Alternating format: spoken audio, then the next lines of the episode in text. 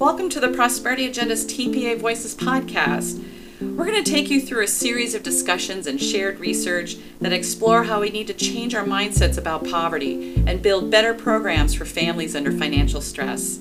At the Prosperity Agenda, we're working to end persistent poverty by improving programs, designing tools, and sharing methods that reflect the idea that all people are capable of making decisions for themselves and their families. I hope you enjoy today's episode. Hi, my name is Diana Dollar, and I'm the Executive Director at the Prosperity Agenda. Today we're talking to a special guest, Michelle Gislason, about the link between race and power of white women in nonprofit leadership.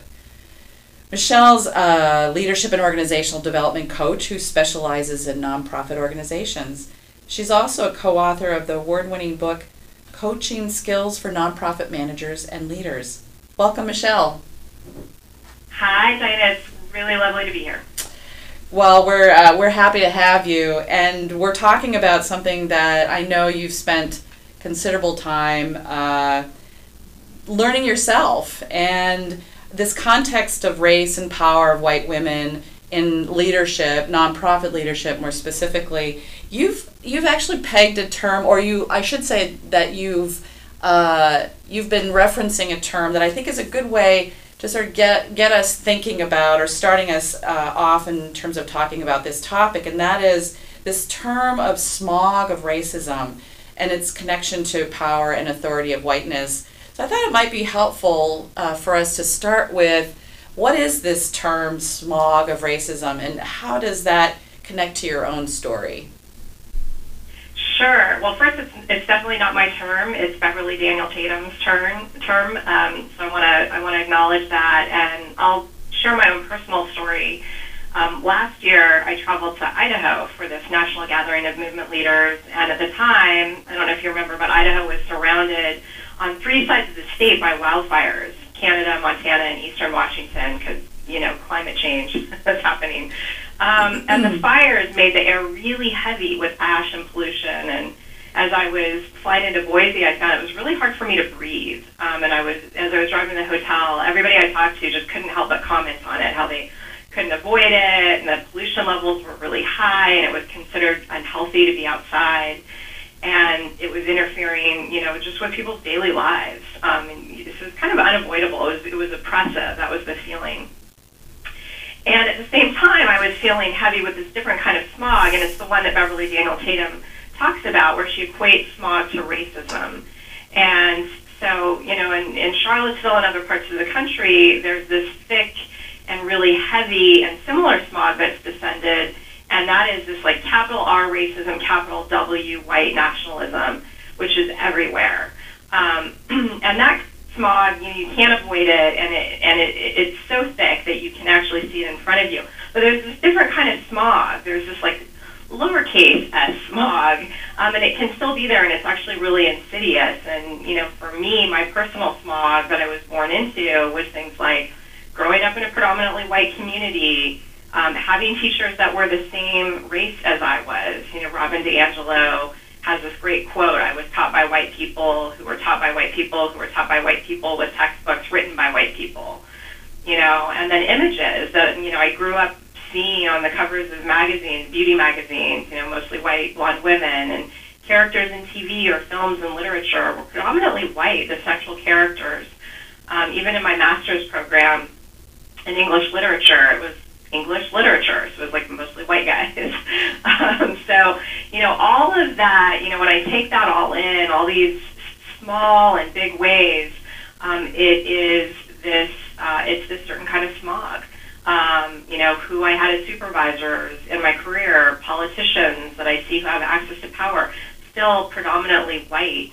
Um, so when you put all these experiences together, there is this very insidious system um, that goes way back to like the 1700s and the founding, founding of this country that, you know, when it was founded, it really only technically counted white people as people.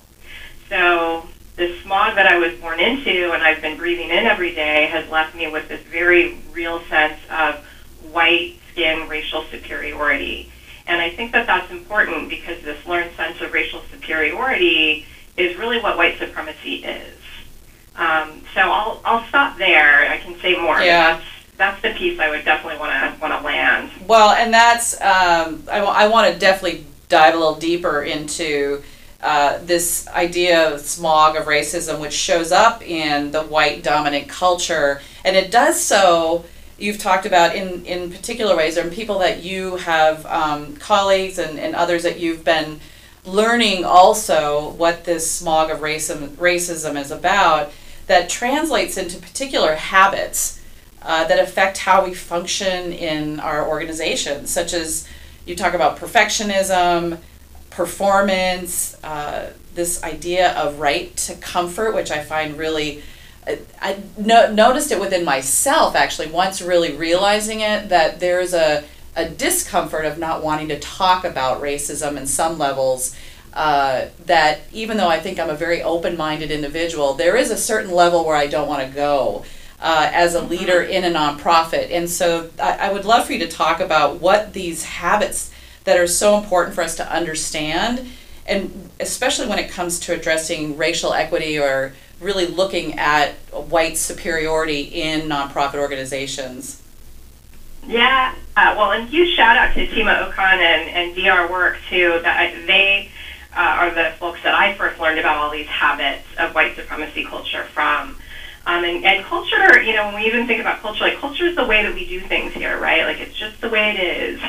and habits are a really big part of that. And, you know, habits are like these things that we do automatically without even thinking about it. It's not very intentional at all, even if we think we have good intentions. And so again, kind of bringing it back to my own story and how the smog and the habits showed up for me my organization as a positional leader.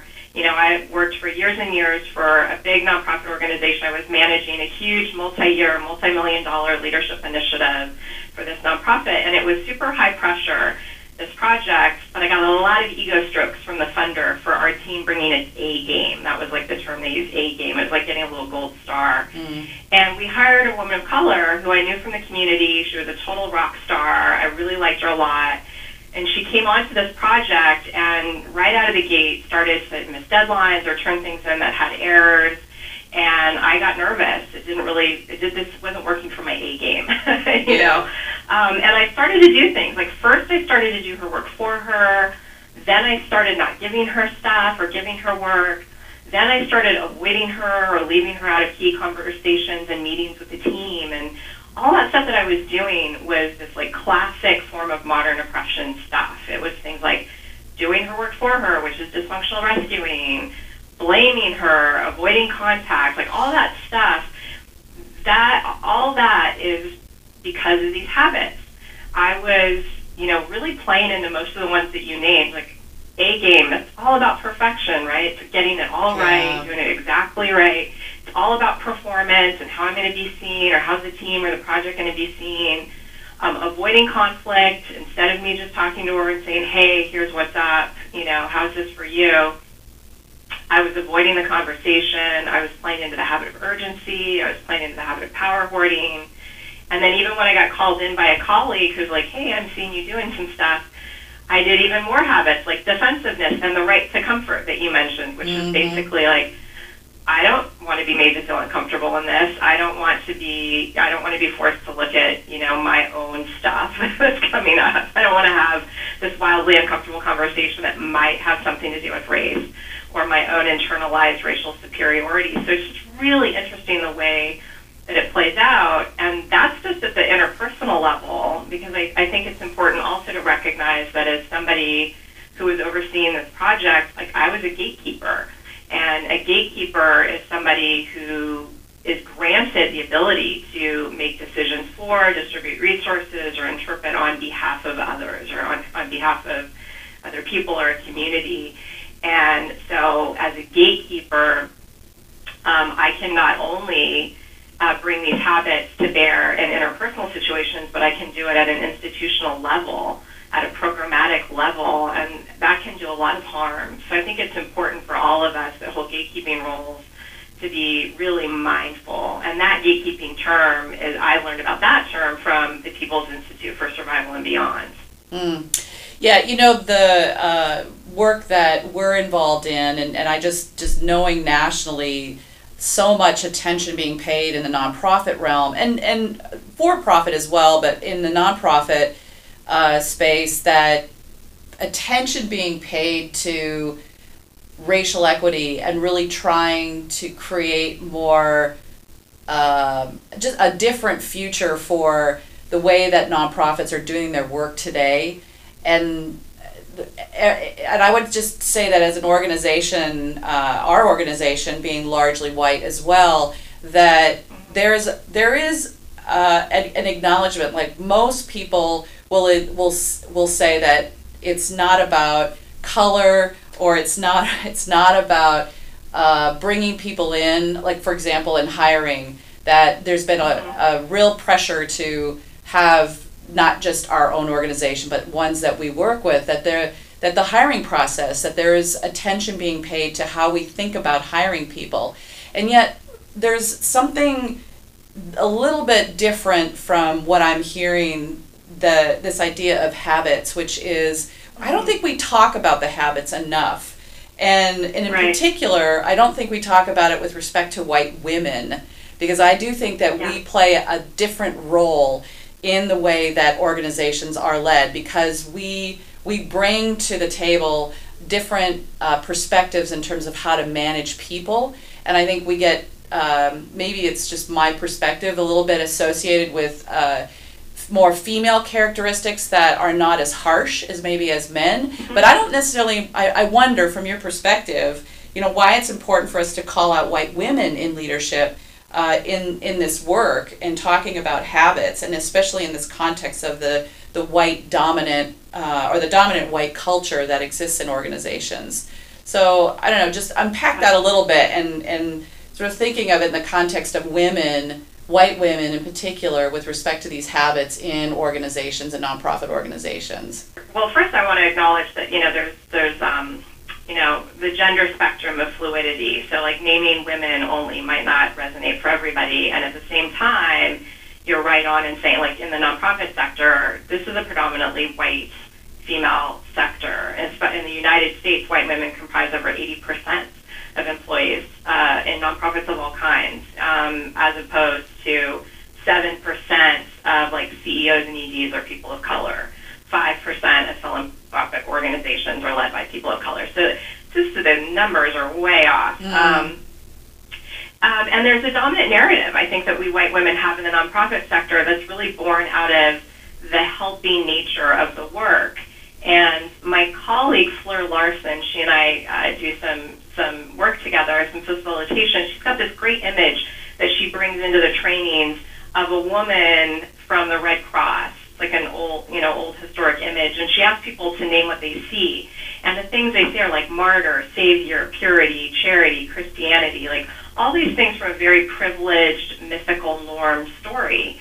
Um, and and you know, when you put all that together, there's this like helping story this uh, charity kind of martyr savior white savior story and that's really dangerous. Um, you know because if i already have internalized racial superiority because of all the smog and i believe that i'm helping others i'm automatically putting them into an inferior place. You know helping uh, it becomes this like it's not a relationship between e- equals it's more like power over instead of power with. And that's a very paternalistic approach. So to your earlier point about like we, you know, we're a white dominant organization, and yes, we want to hire people of color. Yes, we do, and that can be very tokenizing. Mm-hmm. It's a tech, it's a technical fix. Like, oh, we need to be more diverse. Let's just hire more people of color. Well, what's happening when we when they get here, right, into this white dominant organization where everybody's been, you know, breathing in the smog of racism, including people of color, of internalized uh, um, racial inferiority like that creates all sorts of bizarre practices uh, or, or habits and um, you know and things that, that people are going to play out in the organization. So yeah, I think that I think the technical fix stuff is let's just hire for diversity and the real adaptive work, the stuff that's going to require behavior change. It's going to make people uncomfortable. It's going to maybe require. It's going to bring up identity stuff like that's what I'm talking about here. That's that's where I think the habits and practices really really come into play. And going back to one of the habits about uh, the right to comfort You've used yeah. the term white supremacy in your work, which hasn't always landed comfortably for white students and leaders that are, are uh, participating in, in your your workshops. Yet you've determined not to soften your language, which I think is actually, I, I think it's important for us, especially those, uh, you know, as a white woman myself who has in the past been trying to sort of gently walk around this conversation of racism. And then I just realized, you know what, in order for me to get past uh, the tokenism aspect of addressing racism, I need to be able to talk about it as it is. So you've made a determination not to soften the language, and I'm just wondering why why you've really you've just walked right into it and been and been very determined not to. It, what, from your perspective, why is that important? Yeah, I do. I have a lot of um, students and funders and colleagues that are like, "Can we use another term?" And my response is no. and then here's why. It is what it um, is. And first, I want to say, you know, Robin DiAngelo wrote a really great piece on this that was literally titled "No, I Won't Stop Saying White Supremacy." So again, lots of other people out there having these conversations. Um, but I, I use the term on purpose. I use it often, and I often ask people to to kind of sit with the term for a moment and first consider what, if anything, feels helpful about this term. And then what, if anything, is feeling uncomfortable or unhelpful about this term. And that in itself is a really useful conversation because when people really unpack that, you know, some of the things that students have said or leaders have said is, you know, when I say and and have to look at white supremacy, I can't I can't start othering people like and distancing myself and saying, "Oh, white supremacy, that's those people. That's somebody who's doing, you know, um, harm on purpose." When we take white supremacy to the place of smog, like lowercase s smog, lowercase ws, white supremacy, it's all of that stuff that we've just been talking about. It's all those habits. It's all that institutionalized racial superiority. Um, it that is that's that's modern oppression. That's what it is. We need to talk about modern oppression, and in order to talk about white uh, modern oppression, we have to be able to get comfortable with the discomfort of white supremacy and talking about it. Mm-hmm. And and you uh, also spend time in your work in your workshops really getting to ways in which to address these these habits that we were referring to earlier. So there's so much that we have to deal with today to fully heal as a country, and I think it's important for us to, uh, and maybe today we can sort of give a little bit of. I'd love for you to uh, talk a little bit about, you know, what is it we can do, and in particular, you know, white leaders, women in nonprofit, uh, but all white leaders in nonprofit in particular, what kind of habits should we be focusing on trying to interrupt or disrupt, and and what are some ha- antidotes to those habits that you've heard people share and, and maybe what's working, but just giving people an opportunity to be thinking about how to take action themselves regarding these habits that probably are so subtle that we don't even know they exist uh, until they're yeah. actually revealed, right? Right. Well, yeah, I mean, I would say first that that work of Sima Okun and DR Works not only do they list habits, but they list antidotes. So I would definitely check that out. So, for example, perfectionism, which is such a big one in white dominant culture, the antidotes are things like, um, you know, start celebrating and talking about failure, um, de- you know, in your debriefs, or you know, uh, start to create more of a culture of appreciation. Spend more time focusing on people's strengths. Um, you know, there's all sorts of antidotes and um, so I would go in there and I would look more closely at that. Um, you know, I also want to say that like I've been very privileged to learn from and with a lot of women of color doing social justice and racial justice work. So I want to name some of them now because they they're doing amazing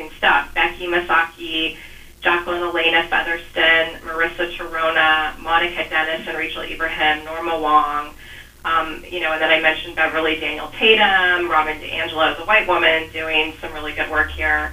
Sima Okun, um, another white woman doing great work. So I first say, like, educate yourself. That's what I do. Like, educate yourself about internalized racism and sexism and how it might be playing out um, in your work, in your organization, and in your relationships. Um, and, and start to kind of excavate and do a little reflection on, like, what is the story of your smog um, for yourself and for your organization, and even in your movements. You know, if you're if you're a leader in a movement, and how have you benefited from that smog, and how has it caused harm? What habits do you need to interrupt? What might be the antidotes? Um, I would also say, you know, start to learn more about gatekeeping, that gatekeeping concept, and how to open gates and not close them, um, or even when is it time to step away from being a gatekeeper, uh, gatekeeper altogether. So, you know, that's People's Institute work for sure, and I think they're a lovely resource. Um, but you know, in order to do all of that, and I want to go back to the um, the right to comfort thing. Like all of this is deeply uncomfortable, and we have to be okay with that. And so, in order to step into that discomfort, I need to connect to my core as a leader. Like, what are my strengths? What are my talents? What's my purpose? What are my values? Um, who do I go to to learn from and with? Um, who uh, who are my people? Who are my ancestors. Like all that stuff is going to help me to disconnect from my whiteness, from my smog, all of that stuff that I'm breathing in, you know, and um, I think that's really important work for, for all of us to be doing. And then finally, I'd say we're accountable to other women of color in particular, um, and that's who I'm accountable to. And I so I would say spend some time figuring out like who are you accountable to and what are they asking for and what are they needing. I know women of color that I work with say amplify our, vo- amplify our vo- voices, check in with me to see if you need to step back or to the side or away completely, support our leadership. Um, you know, don't downplay race, don't trivialize, um, don't do all lives matter, acknowledge when you make mistakes and missteps, stay open, keep learning name racism and sexism when it happens, interrupt those microaggressions. Like those are some of the things that I've gotten from my colleagues of color. So I think that accountability piece is something that um, you know that that we often uh, forget in our own self self awareness journey. Um, I'm not doing it just for me. I'm actually doing it for the liberation of all of us, including myself. Oh, that's a great way for us to end it. Thank you so much, Michelle. I think that if anything, the just being able to to name these habits and uh, again, in particular, not shying away from understanding that it's we have to go beyond the tokenism idea of racial equity in organizations and given the fact that there are so many uh, women in particular white women that are in leadership within nonprofits it, it's it's almost an imperative for us to really do that self reflection that you were talking about and to understand our own role that we're contributing to the harm of uh, individuals of color. Because that's really, if we're talking about change happening in organizations, while it might sound trite to say it starts at the top, it's very true. Uh, you know, in terms of, of senior management and executive leadership, to really understand our role that we play in perpetuating uh, these racist habits that are only further keeping individuals who are of color advancing and becoming uh, more whole recognized individuals in our communities which i think that's Absolutely. it's going beyond nonprofits right? It's going deep into our communities. So thank you yep. for the work that you do. Appreciate it. And i know that you have a lot of people that you lean on uh, and and follow. But uh, you know, in particular for yourself to take this on, I think it's it's a wonderful thing. So thank you for well, being with you. us today. I'm happy to be here. Thank you. um, and for those of you who are listening, you'll be able to to get this recording on T- TPA Voices podcast on our website. Just go to theprosperityagenda.org slash insights. And if you want to learn more about Michelle and her work, just go to her website at Michelle gislason.com and you spell her last name G I S L A S O N. And we'll also have a link to both her site and her book on our website. So thank you all again for listening.